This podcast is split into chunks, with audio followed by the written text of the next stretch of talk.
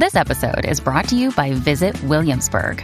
In Williamsburg, Virginia, there's never too much of a good thing. Whether you're a foodie, a golfer, a history buff, a shopaholic, an outdoor enthusiast, or a thrill seeker, you'll find what you came for here and more. So ask yourself, what is it you want? Discover Williamsburg and plan your trip at visitwilliamsburg.com. This video is brought to you by Devout Decals, makers of reusable Catholic art for your home altar, your bedroom, and your home classroom. For this final Sunday in the month of Our Lady of Sorrows, I have for you a sort of short double feature, a double feature of very short but insightful things. The first is from Don Bosco, St. John Bosco, one of the great priest saints who we don't talk about enough in our time, though, so I've been trying to bring something from him about once a month or so. When you hear what things he had, the sort of dreams he had, which is one of the reasons he was canonized, you'll find that he was a very saintly man with a very deep care for his flock. He's a good example for priests today, and if you are one of the priests listening to this, I hope that you have a devotion to St. John Bosco, and if you don't, consider it. The second feature is from uh, an old favorite on my channel that I haven't really featured in a while, uh, G.K. Chesterton a piece of poetry from him uh, about Our Lady of Sorrows. I hope that this helps you on your way to or from Mass today. And please, please, please have a good Mass. Take advantage of the Mass because we don't know how long, how much longer we'll have access to the sacraments, given how things are going. And Anyway, have a blessed Sunday. The Partridge and the Quail by St. John Bosco, taken from his biographical memoirs. I will now tell you a dream I had the night before last. I was hiking with all of you, and many others whom I did not know. We stopped in a vineyard for refreshment, and everyone scattered about to pick fruit, feasting on grapes, figs, peaches, and plums. I was with you, plucking grapes and figs for you to eat. I seemed to be dreaming and somehow regretted that it was only a dream. Anyhow, I said to myself, let the boys have their fill. Through the row of vines we could see the vine dresser. Once we had our fill, we resumed our march through the vines, but we had a hard time crossing the deep furrows running the whole length of the vineyard. The sturdier boys managed to jump from one row to the other. The smaller ones could not quite make it and usually tumbled into a deep furrow. Sympathizing with their plight, I looked about for some other way out and noticed a dirt road alongside the vineyard. I made for it with all of you, but the vine dresser stopped me. Listen to me, he said. Keep off that road. It's rocky, miry, thorny, and rutted. Absolutely impossible. Stay on the path you have taken.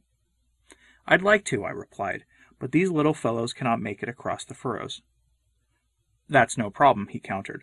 Let the bigger boys carry the younger ones. They will still be able to jump from row to row. Unconvinced, I made for the dirt road with all the boys, only to find that it was indeed forbidding and impassable.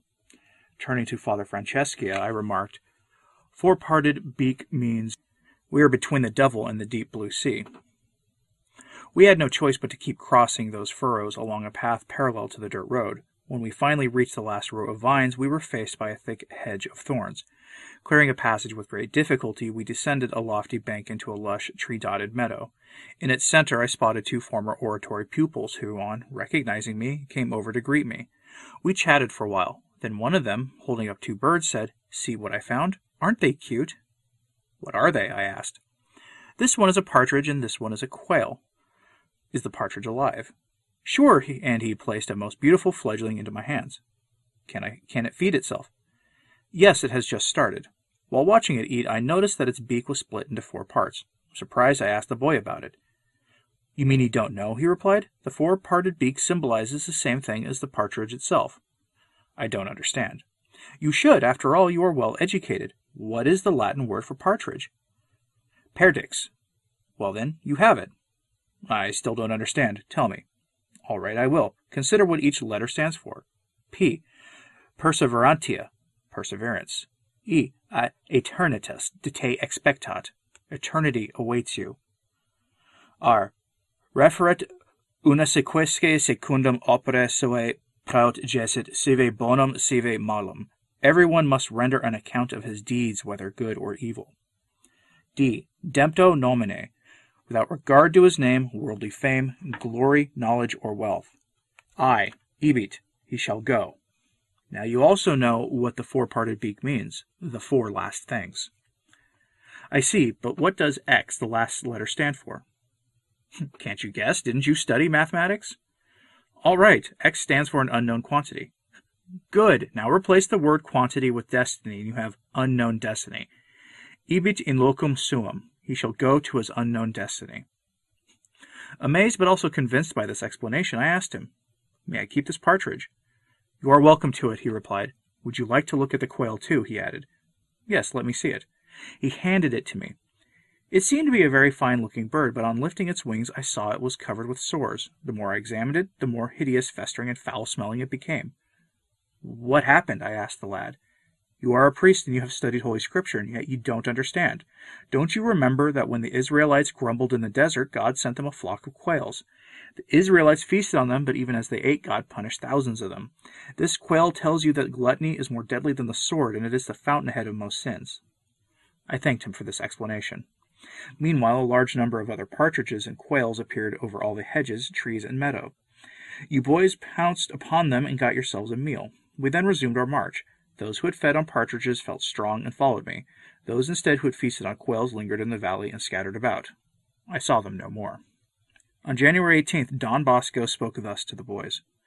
I know you would like to hear more about the dream I told you the other night. I will only disclose what the partridge and quail stand for. In brief, the partridge stands for virtue and the quail for vice. I need not tell you that the fine looks of the quail masking the putrid sores under its wings symbolize impurity. The boys greedily feasting on quail, notwithstanding its rotten condition, are those who give themselves to sinful habits, while the lads eating partridge are those who love and practice virtue. I saw boys holding a quail in one hand and a partridge in the other, but feeding exclusively on quail. These lads know the beauty of virtue, but refuse to use the God given means to become good. Others instead feed on partridge, but keep kept glancing longingly at the quail. There are those who walk the path of virtue, but half-heartedly, by force. Unless they change their outlook, sooner or later they will fall. I also noticed that quails would keep fluttering in front of boys eating partridge, but these lads just ignored them. These are the ones who follow virtue and who loathe and despise vice. Then there were boys who ate both partridge and quail. These are the fellows who swing from vice to virtue and vice versa, fooling themselves into believing that they are not so bad after all. Who of us was eating what, you may ask?